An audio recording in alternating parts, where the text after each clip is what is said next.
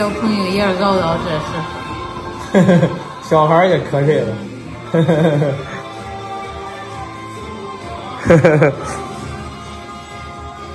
小孩也瞌睡。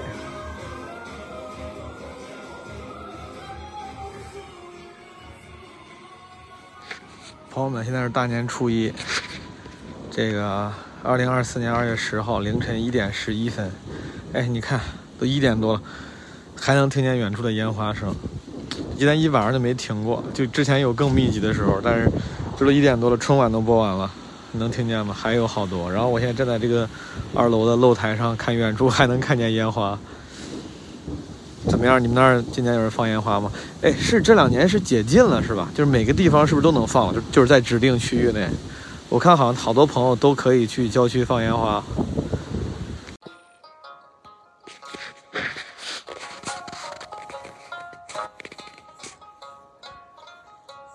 我自己给自己放了 BGM，朋友们，能听见吗？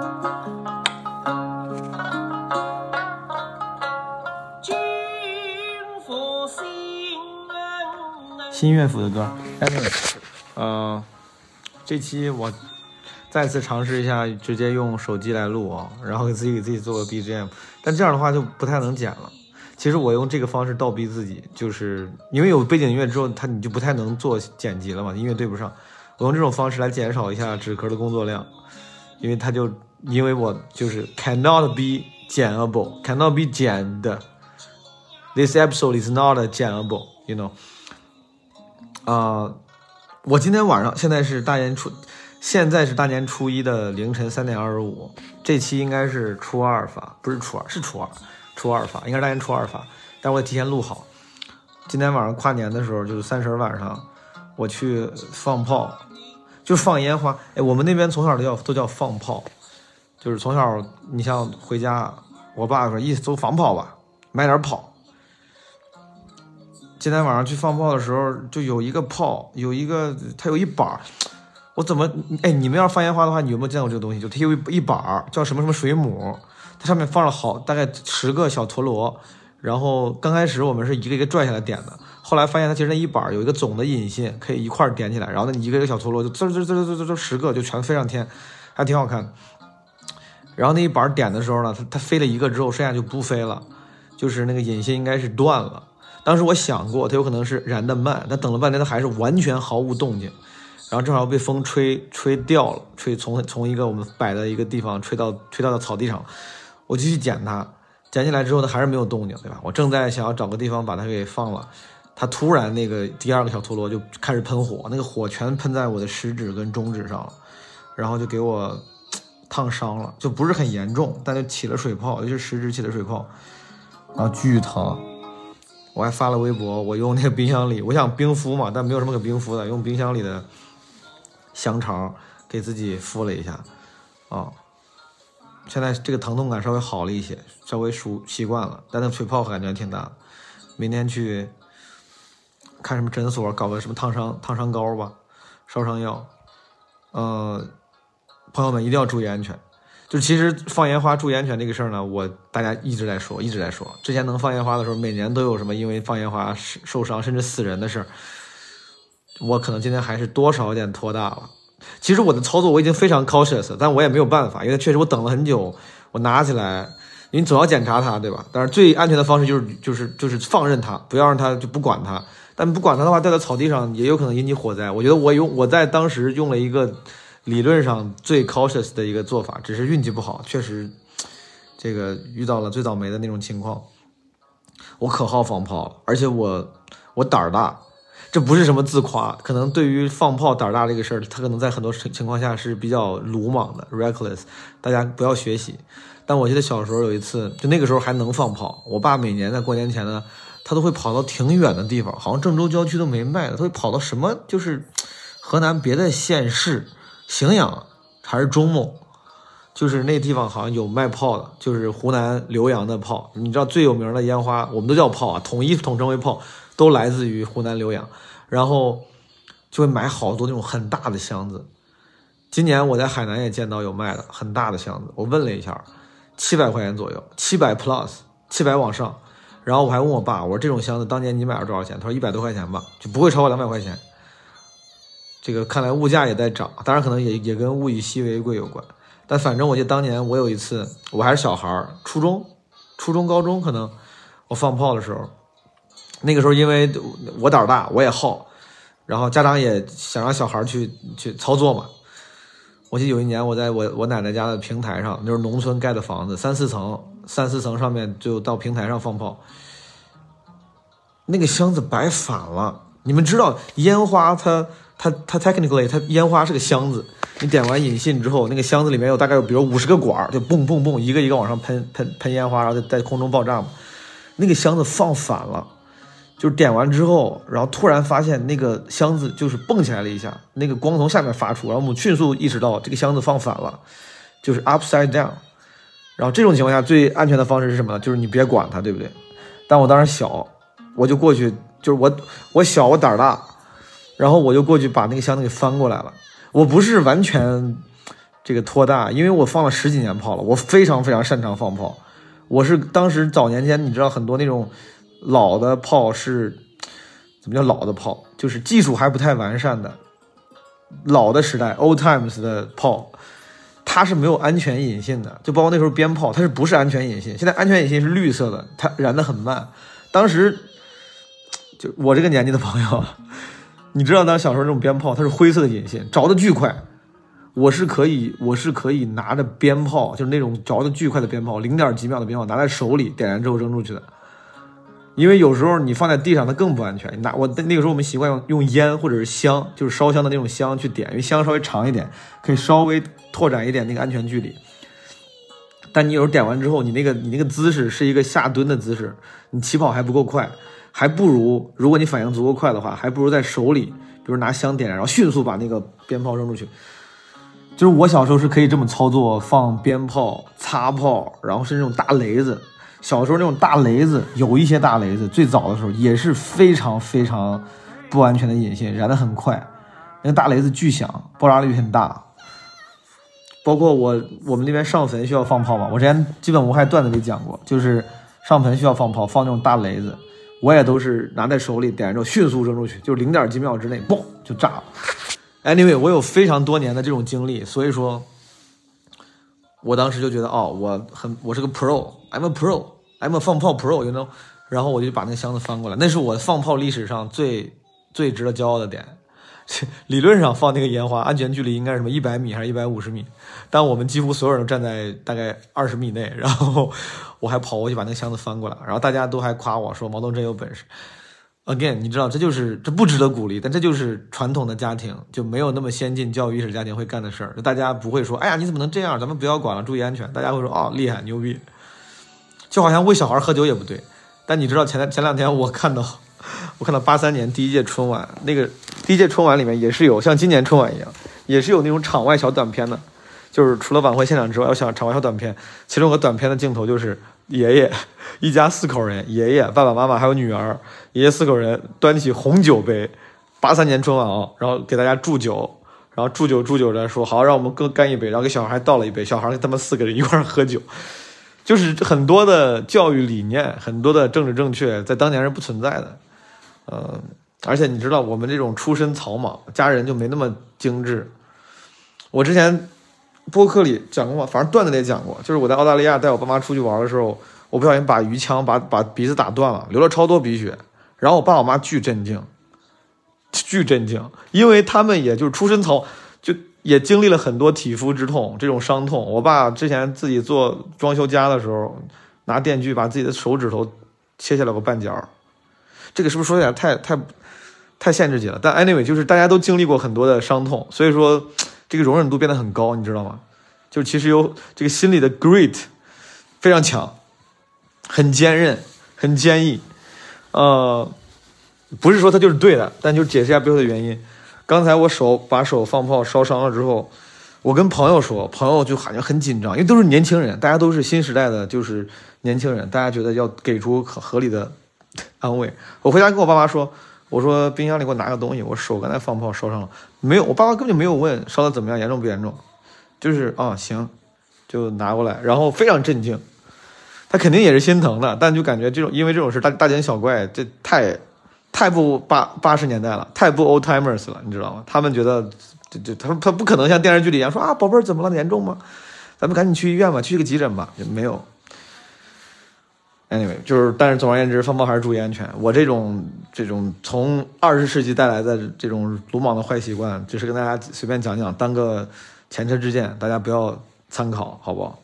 你们那边怎么样，朋友们？你们你们除夕是不是今年好好多地方都能放烟花了？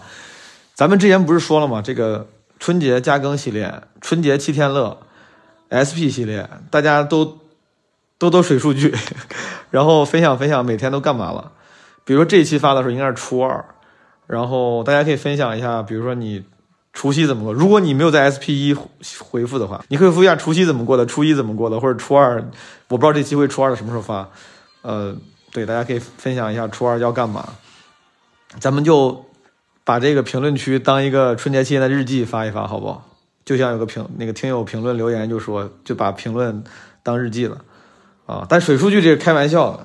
这这这，咱们咱们节目从来也不也不太在乎这个，只是单纯觉得，我觉得这种春春节如果每日连更的话，它它的内容性其实相对来说会低一些，它的互动性会高一些，因为每天我都可以跟大家互动，就是虽然我会提前录，但顶多也就就推迟个两三天两天，我也能看到前两天前两期的比如评论，就其实这个互动是很频繁的，它是一个稍微延迟版的直播。所以说我才会问大家一些互动的问题，就想让大家，我也真的想了解你们这个春节怎么过的，你你们在干嘛？初二要干嘛？嗯，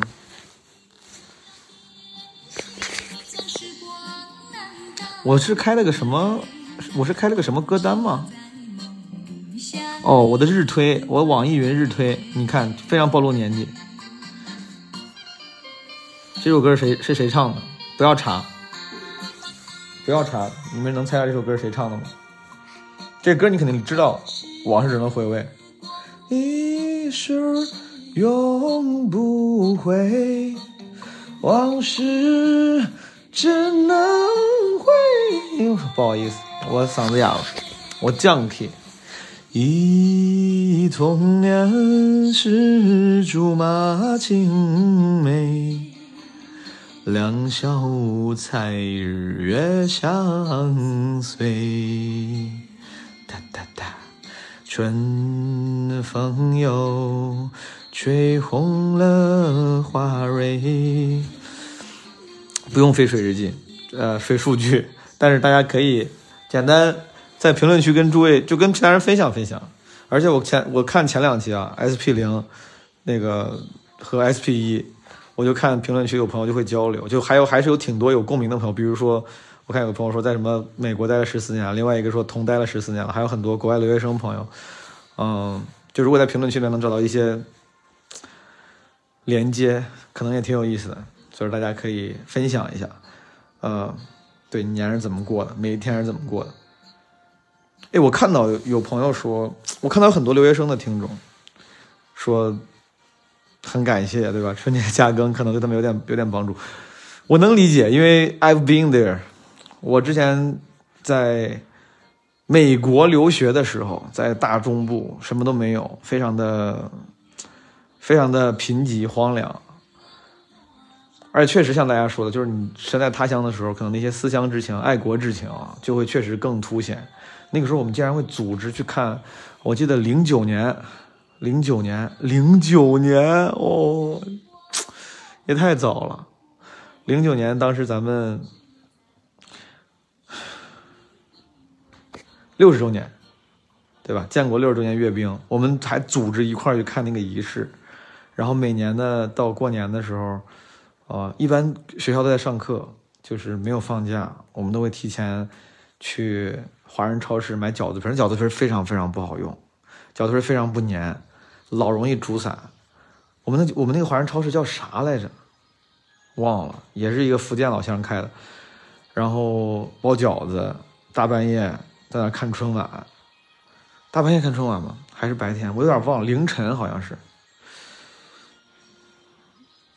这个歌，你看，哎，这是随机随到的，这不就是咱们在咱节目里前两天刚老出现的？嗯，遥远的夜空有一个弯。弯的月亮，弯弯的月亮下面是那弯弯的小桥，小桥的旁边有一条弯弯的小船，弯弯的小船悠悠。是那童年的阿娇。对，祝留学生朋友们在大洋彼岸也能感受到春节的温暖和快乐。当然，可能不止留学生朋友，还有那些毕业了的，在国外目前定居的、工作的，或者因为别的原因不知道我哦什么逃亡。我我我我我说我说实话，我觉得如果你不是上学，不是工作，当然有些人可能就是不工作不上学，就是富二代，或者就是退休。除了三种三种情况之外，对吧？Unemployed。上学和工作之外，如果你还在国外，那我真的不知道你在干嘛。我不知道你，你能不能跟我说你在干嘛？如果你在国外，但又不是三种情况，逃亡可能是一个，对不对？逃亡，在某个国家当什么驸马。Anyway，祝你们都开心，祝你们都能感受到这个天涯共此时的年味儿。哦，这个说话的时候放上 BGM 还是挺有用的，可以让我在思绪短暂这个空白的时候可以有个事儿干。留学生朋友过年，你们怎么过的呀？你们现在还像我们一样吗？就是有 CSSA 会组织一些联欢会吗？大家会一块儿去买饺子皮儿包饺子吗？大家怎么过年？哒哒哒哒哒哒。充满惆怅，弯弯的月亮。不光我很好奇留学生同朋友们的生活，哎，有没有朋友现在还在上班，就还在工作？我呃对你们致以最大的敬意，坚守在工作岗位上，坚守在第一线的朋友们。嗯，我当年。我奶奶，我奶奶是我这个老人啊，就是姥姥姥爷、爷爷奶奶这老人这这一辈里面最后一个去世的，是一二年，就我家老人去世的比较早。前两天我见一些朋友，就大概同龄人，他的这个老人还在，我真的非常非常的羡慕。我一二年，我大学还没毕业呢，我还没有走入社会呢，就是没有一个老人，我家没有一个没有一个老人的亲戚，这个见过我上班的样子。然后见过我上台的样子，我后来这个虽然就现在作作为这个舞台 表演工作者，呃，做一些台前工作的人，可能也没有什么大的成就。但实话说，这几年我偶尔会想，我说，哎，如果我姥爷能看见这个，哎，他会不会还挺开心的？然后，对我我我在我奶奶一二年去世之前，我们还会回老家过年。当时就是我家老家在河南郑州农村。呃，后来这个村里的朋友们，这些老乡们，大家都慢慢有点点钱，就会把自己的小房子盖一盖嘛。村里现在都这样。其实有没有钱，好像这个，嗯，很多，尤其是离城市比较近的郊县的农村，都会从土房子、土路慢慢开始修成柏油路、水泥路，然后盖几层小楼。当时我放完炮，站在那个小楼上，能看见郑州的机场高速。当时我就经常，因为你看我我我在这个 SP 零的时候解释为啥要更这个春节加更系列，当时我说了，我说我知道假期更新其实是违反传播规律的，数据不好，但是我就说不定能给那些假期里面可能会无聊孤独的朋友提供一些慰藉。我当时我记得每年回回老家过年的时候，我是就是这种状态，那个时候也没有智能手机，没有智能手机。你像我奶奶一二年去世，一二年之前这这么。这个 iPhone 刚刚可能普及吧，也没有 4G 网，也没有普及。iPhone 出现了也没几年，呃，我记得我当时还会拿魅族的一个叫 M6，是 M6 吗？MP3 有，当时那个魅族的 MP3 那个性价比可高了，然后大屏幕可以在上面看小说。我还记得有时候我过年回去，我会我会看，我当时我当时下了一堆纳多的灵异小说，然后《冰与火之歌》，那个时候已经看《冰与火之歌》了，《权力的游戏》全当时还不叫《权力的游戏》，对吧？就《冰与火之歌》。然后下载一些小说，我还记得听那段时间用那个那个 M 六，一边看《冰与火之歌》，一边听那个陈奕迅的《夕阳无限好》，什么只是近黄昏，我不会用粤语唱了，我就不献丑了。记得很清楚。我记得还有一次，还有一年，我是拿我当时有笔记本电脑了，因为我大一的时候买了一个笔记本，我当时用笔记本电脑下了电影，看那个《午夜凶铃》。我《午夜凶铃》电影很老，但我一直没看过。就过完年还是某一天什么初几的晚上，我在楼里看那个二楼我的房间看《午夜凶铃》，给我吓坏了。Anyway，我在老家，然后就很无聊，因为那个时候娱乐方式不多。晚上的时候干啥呢？他们家人都回去睡觉了，或者打牌。我又不爱不爱打牌，不会打牌，我就去楼顶待着，我就去那个房顶露台平台上待着，我就看远处那个机场高速，就偶尔真的是很偶尔，不多会有车行驶过。当时我非常震惊，我作为小孩，我非常震惊。我觉得年是个很大的事儿。我想，怎么竟然有人在过年的时候还在路上开车呢？这些人在干嘛呢？现在其实实话说，这可能是一个非常幼稚的想法。大家这个生活各有各的不同，可能只有像当时的我很幸运，有机会跟家人团聚，还有很多人就必须得奔波在路上，或者是在路上什么。当时旅游，说实话，旅游过年还不多，或者应该没有人在河南的机场高速上旅游过年。我当时就觉得。这些人怎么这么辛苦啊？当时有点这种圣母心那种感觉。我说怎么这些人这么辛苦？这些人简直也太可怜了，我好同情他们。怎么能在过年的晚上还在路上奔波呢？现在我当然更理解这个成年人生活的多样性，但我还是想问问听众里面，如果有人现在比如听到这期节目的时候，你还在工作岗位上，你是为什么？你从事什么工作？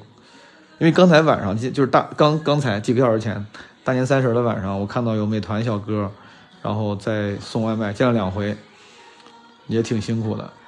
呃，我不知道还有没有什么别的朋友在干别的工作，留在了工作岗位上。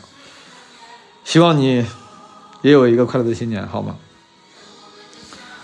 充满着青春的骄傲。献出虔诚的祈祷，静静敲醒，静静敲醒沉睡的心灵，慢慢张开你的眼睛，看那忙碌的世界是否依然孤独的转个不停。我之前不是演专场的时候，那个经常在片尾，在专场结束之后会唱首歌嘛。这首歌是我我很喜我很喜欢《明天会更好》，也听了好多年了。嗯，我二零年在北京将进酒的那场专场，最后唱就是这个，我记得。小鹿主持的，我俩应该是背靠背的专场，他帮我主持，我帮他主持。一转眼过去好多年了，二十四年了都。哦，还有我还想我还想有个互动问题，朋友们。前两天我不是说来来海南，感觉人很多，有钱人怎么那么多？然后很多朋友还在评论评论区跟我讨论这个事情，我觉得大家说的都挺有道理。就其实我实话实说，我当然能理解，哎，有钱人很多，但有时候还是经常会被这个非常合理的事实震惊到，就是或者有点气馁，就就觉得哎，还差得好远啊。呃，但是就是在这个讨论的时候，我看有人说，有个有个朋友说的角度非常现实，而且非常好。他说：“尤其是这几年啊，上交护照的人越来越多了，很多人出不了国，所以说可能如果想要去旅行，去温暖的地方过年的话，可能就只能来海南了。这就是海南从之前，当然它本来就是一个非常 popular 的旅行目的地，过年目的地，但现在越来越多人来，可能跟这个很多人出不了国有关，就是呃体制内的一些新规定。其实我爸我妈也是因为之前是基层公务员，然后护照要上交，就是不好出国玩。”我想问问，当时那个朋友留言还说，他说现在就是确实上交流越来越多，甚至很多地方的教师体系，教师都要上交护照。哎，你们那边是什么样？你们那边什么规定？为啥我爸说他他的护照可能要在单位搁十年？他也不是什么，他他也不是什么高官，也不是什么这个保密机构，也不是什么这种特殊的单位。就现在这么都这么严吗？那看来之后真的，哎，是不是说明之后海南这是不是这个？所谓的管中窥豹，呃，有没有可能海南海南的旅游在未来，海南的楼市在未来几年说不定是是一个乐观的展望。关于上交这个护照这个事儿，如果有朋友有一些那个信息可以分享的话，咱们也可以在评论区聊一聊。下一首歌是啥？纸飞机，雄狮少年粤语版。实话说，这首歌我确实不是很熟，应该不熟。咱们满场飞。哦，very jazzy。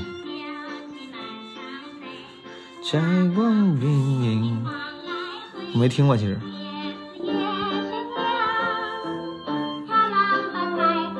哦，你看人家这个，哎，上海这些老歌里面都有英。他说：“jazz 乐乐声响，爵士乐声响，跳 rumba 才够味，跳伦巴才够味。”哦，年轻的朋友来相会，这是咱们基本无害线下录制的开场曲之一。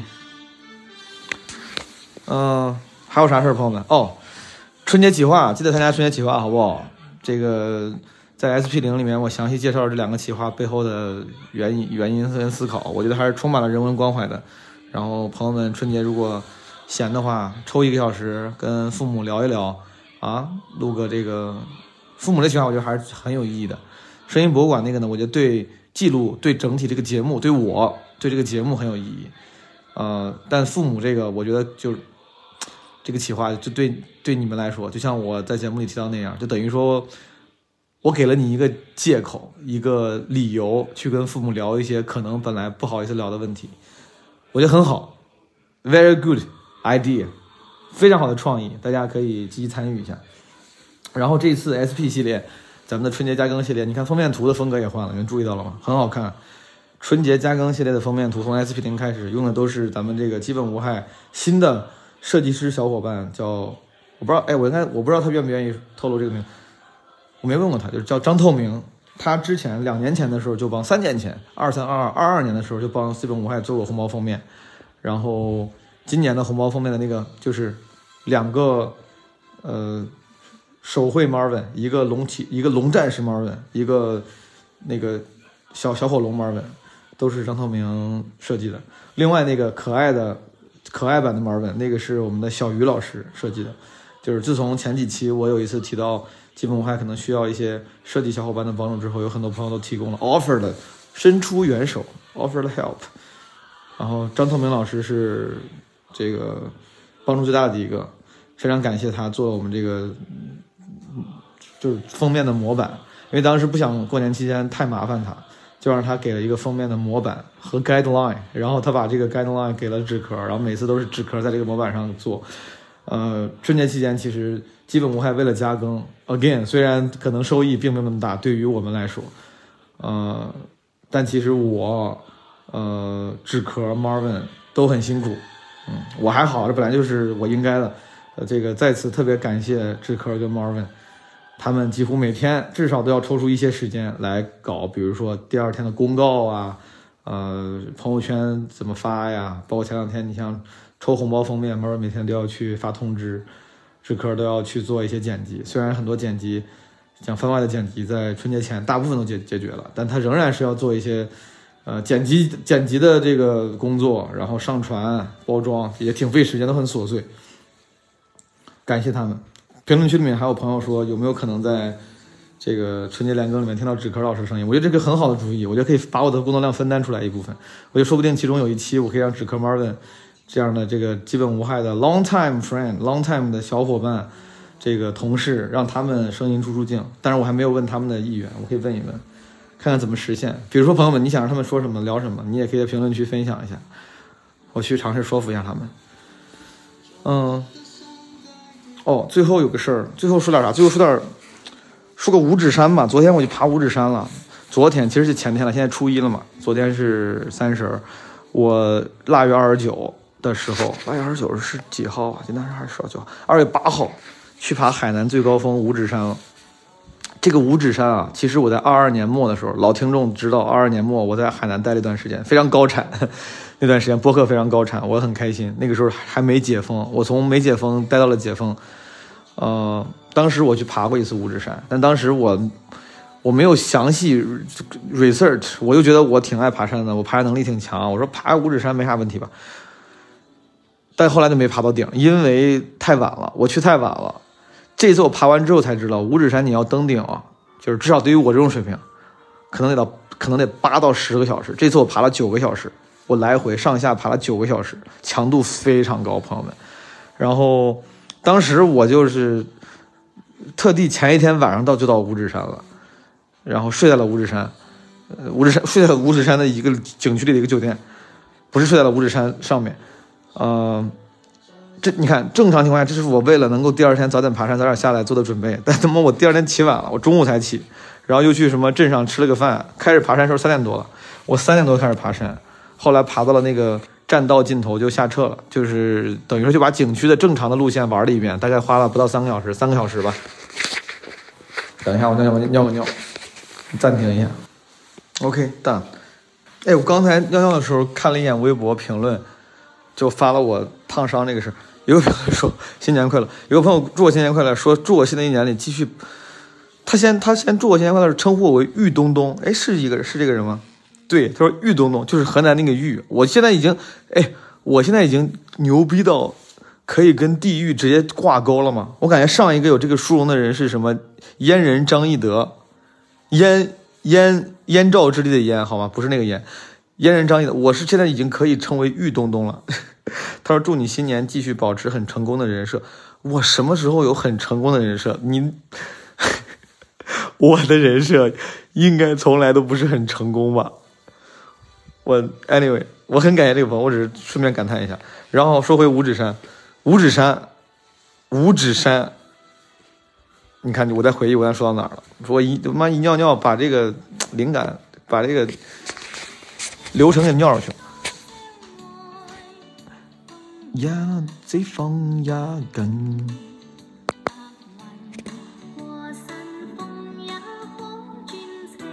也可专情。哎，你们上次我就没爬到顶儿，上次就爬到那个。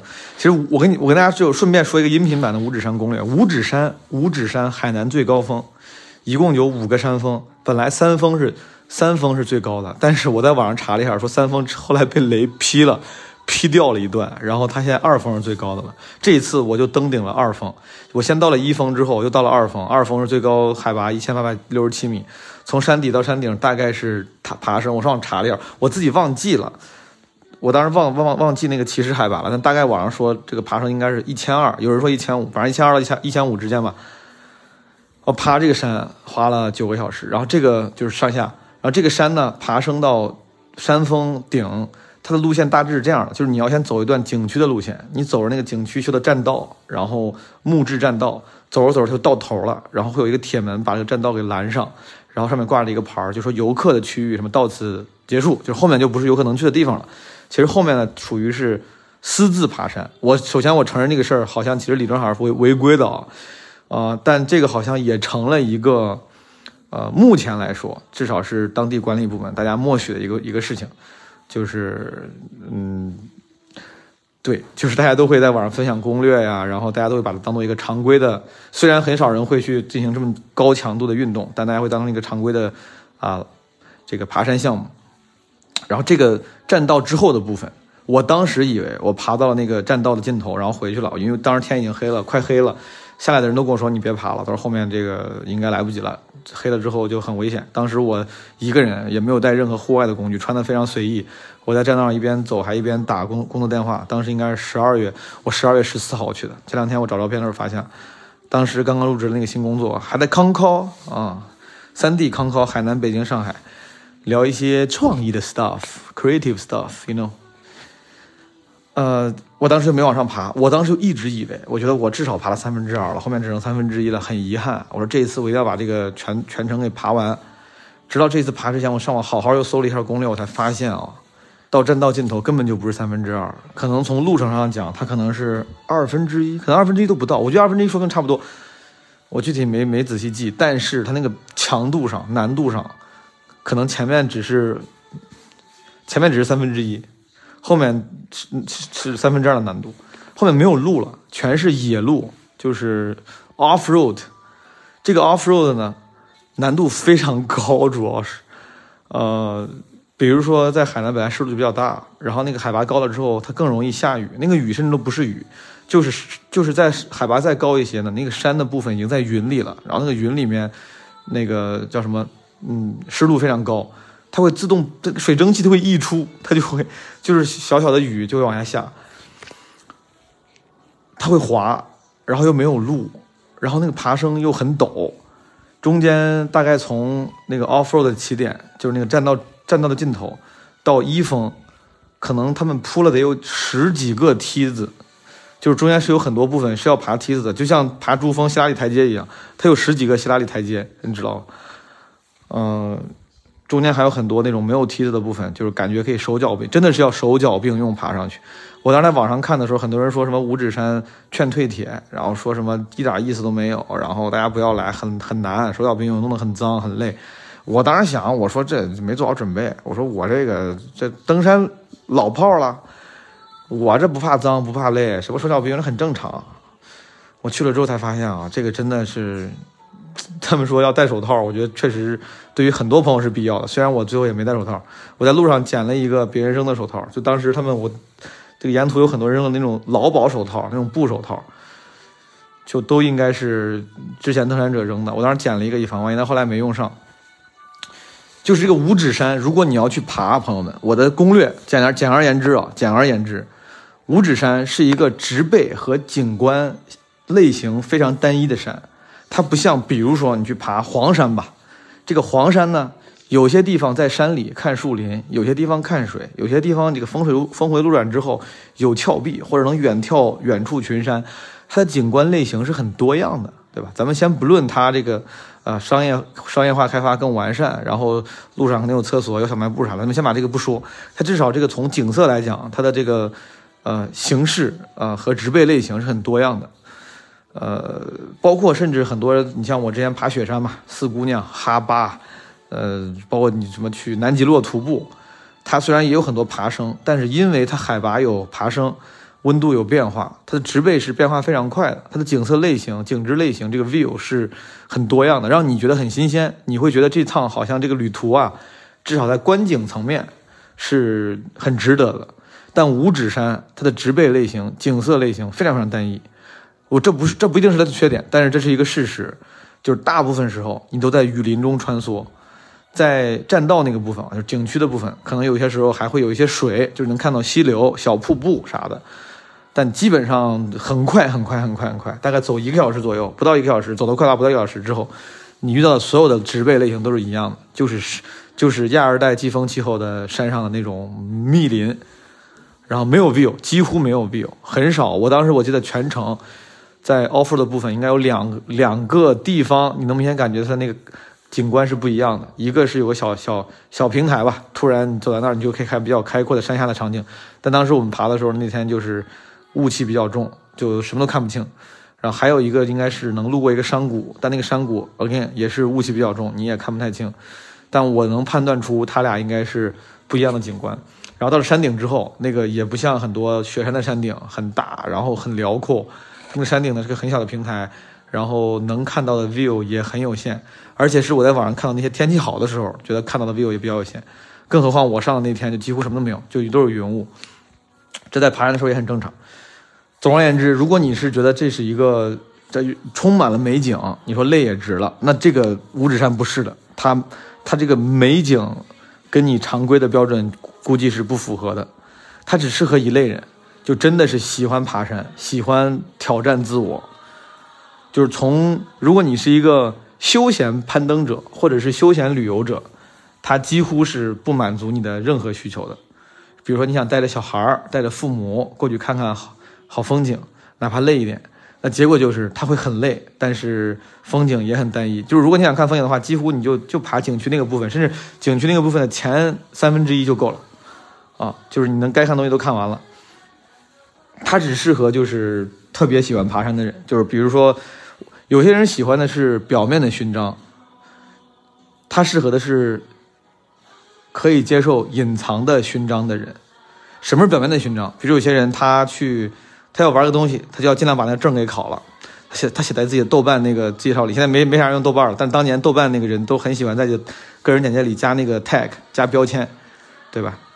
就是你你你应该见过的，是现在是不是那种什么 dating app 里面很多人在简介里也这么写，比如什么写个什么 E N F J 斜杠，呃什么呃非职业 DJ 斜杠什么，就把自己的那些标签都写上去，让别人觉得自己很是个很有趣的人，在小红书的简介里面这么搞，这没有任何问题啊。但是你看，有一些人他是喜欢显性标签的，他去考证，什么持证潜水员啊，有他去考证，他去给自己加上标签，显性的标签能增加自己的这个社交能力，呃，社交含金量。我 anyway，但有一些是隐性标签，比如爬上五指山这个事儿，它其实。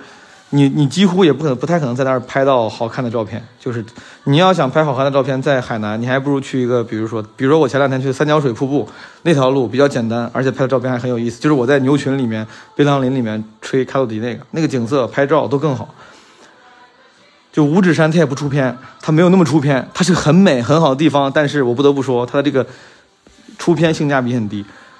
它适合追求那种隐藏勋章的人，就比如说我，我知我其实已经非常非常知道它是一个什么样景色类型了。我也知道会很累，但是 OK，我就是想让我就是想自己知道自己爬上过五指山顶，我自己只要心里知道爬上过，我爬上过海南第一高峰，爬上过五指山顶，我就会觉得嗯挺好。他是个这样的朋友。然后第二上山的时候，我建议啊，呃，我不是那种最牛逼的人，但是我我我攀登经验和体能也还可以了。我觉得带一点五升到两升的水比较合适，我带了三瓶一点五升的水，后来下山的时候就感觉还是有点点缺水。当时我一点五升的水在下山的时候前一半就喝完了，我觉得后面一半下山嘛很容易，但其实走着走着还是有点渴，因为在海南它很热，你会一直出汗，其实你水分流失还挺严重的。如果你很厉害，这我没说，如果是普通攀登者的话，我觉得带两升水啊，其实比较合适。啊，或者如果你真的喝水很少，你不怎么出汗，那一点五升可能也够了，甚至更少可能也够了。然后吃的倒也还好，路餐其实我当时一路上就吃了，我我也没少吃，我吃了一根火腿肠，吃了一个蛋，吃了一包那个什么张君雅那种干脆面那一包那个，对，基本上全程九个小时我就吃了点这个。呃，拿了两瓶农夫山泉五百毫升，拿了一瓶宝矿力，是五百还是三百五十毫升，我忘了，五百毫升吧。就是这这大概是我的。那个装备，呃，要带件外套，要带件外套。山顶上可能会起风，可能会冷。然后我非常非常建议尽早出发。我当时已经，我一大早七点多就从万宁出发，开了两个半小时的车，开到五指山。最后反正开始登山的时候是将近十一点。我本来想十点半开始就登的，但是后来走错了一点路，开始登的时候可能已经十点四十多五十了。我我自现在想了想，如果能前一天到，然后第二天大概比如八点半景区开门的时候你就开始登，是比较合适的。如果不考虑那种呃什么夜爬的夜爬的情况，有些人会夜爬，那个应该是在景区开门之前就用某种方式进去了，好像。总而言之。早点开始爬，然后你也可以尽早登顶，因为一旦到下午，我一直我我非常怀疑，我当时那个太，我当时那个天气不好，也是因为我去的有点晚了，登顶的时候已经下午了，下午三四点了吧，四点了，就那个时候下午就是一个天气容易变化的时候，会容易更起更多的风，然后天气什么云雾会更多，这也是为啥我们爬雪山的时候都要在十二点之前下撤，对吧？十二点是个很晚的数字了，很多时候就要在什么九点半之前下撤下撤。你们应该听过很多什么爬雪山都要在凌晨十二点、一点、两点开始冲顶，然后要在什么八点、九点之前登顶，否则的话你就要下撤，因为天气一晚，天色一晚，这个对于山上来说，可能九点之后就晚了，九点半、十点之后就晚了，就会起风，就会很危险。早点去，然后代购代购这个补给。呃，手套对于非专业攀登者来说，或者怕脏的朋友来说是需要的，因为一定一定一定会用手的。我当时以为啊，说手脚并用那些是不专业的攀登者，我说我这肯定不用到手脚并用，我就直接上，一定会用到手的。就光说爬梯子，你就要用到手，而且有一些那种 off road 的部分，它它就像个台阶一样，就像一个到你胸口的台阶，你需要用手撑着上去。哎呀，这个五指山说多了，五指山感觉我这个说的太。啊，太垂直了，可能很多朋友并并不一定感兴趣。嗯，对我只是顺便想把这个攻略分享一下。还有啥事儿？就是如果你要去爬五指山的话，而且它它离海南大部分主要旅行目的地相对来说远一些。如果你特地开两个半小时过去，其实，嗯，除非你像我一样追求一些隐藏的勋章，比如说你说我就是想去一趟五指山，成本高点也也无所谓。如果你是抱着一个说我想去一个热门景点，它一定很美好，那可能有可能你会失望，我当时就是想去这个山而已。我我二二年那次去也是，我特地为了去五指山租了两天车，自己一个人开车去了五指山，住了一晚上，第二天爬，爬完之后又开回来。就其实性价比对我来说当然很低，那个景色你也不是只能只能在那看到，但是但是我觉得很值，因为这就是一个我想要干成的事儿，我想要 check 的事儿。呃，如果你是这样的话，就 go for it。如果你是想要看到一个很有价值的，然后呃非常与众不同的景观，那它可有可能它会让你有点失望。开那么久的车到那儿之后，发现还要很累，而且景色也就那样，对吧？嗯哼哼哼哼哼。哎，我还说让纸壳少剪点儿，但是我刚说完那个五指山那部分，其实我特别想把纸壳帮我剪掉，因为我总感觉说太啰嗦了，可能大家不一定感兴趣。Anyway，就这样吧。今天初二，明天初三更下一期的这个二零二三年那个生活再出发手册的番外。嗯，again，可能会有一些朋友觉得，哎，这个好像听过。是的，你肯定会听过一部分。但还有很多一部分你没听过，就这样吧，咱们来个片尾曲，片尾曲搞一个，我看看这个日推歌单里面有什么歌可以当片尾曲啊？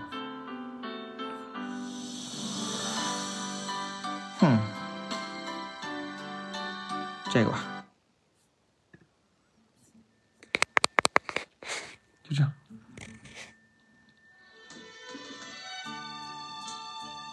这个小宇宙，这个音频也只能录最多六十分钟，现在已经四十六分钟了，四十六分半了。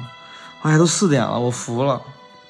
我不是非要晚睡，我只觉得我今天晚上不录完的话，可能明天没空弄，我这初二发不出来，又晚睡了。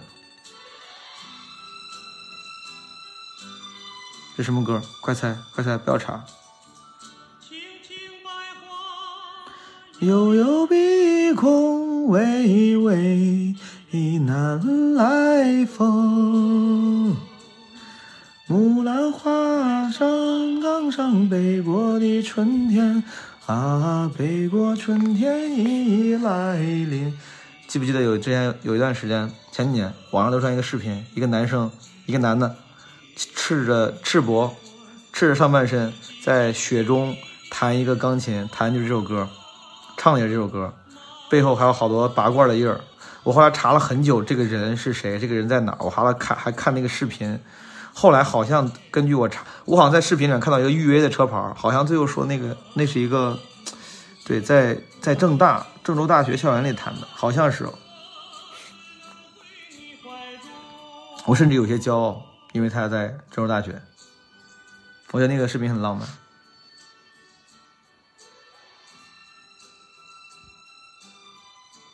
咱放完这首歌就结束好吗？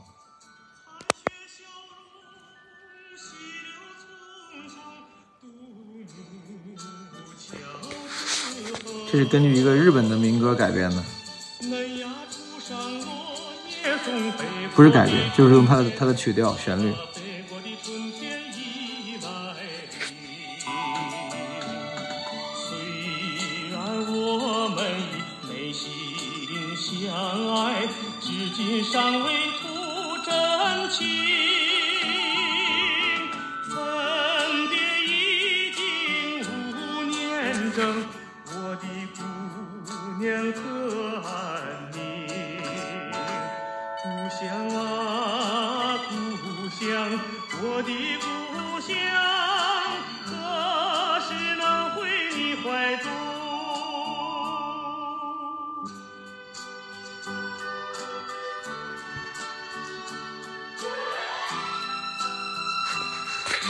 今天我看春节晚会的时候，结束的时候，主持人还像像每一年一样说：“亲爱的什么观众朋友们，咱们明年再见。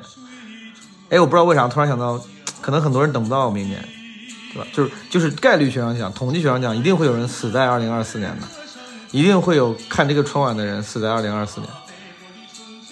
就是听到这句话的人里面，一定会有一些人看不到第二年的春晚。希望不要是我们，希望我们在明年的过年七天乐还能相见，并不是说明年就一定会有，好吗？这只是个美好的祝福，对你们的健康。啊，故乡，我的故乡，何时能回你怀中？朋友们，明天见。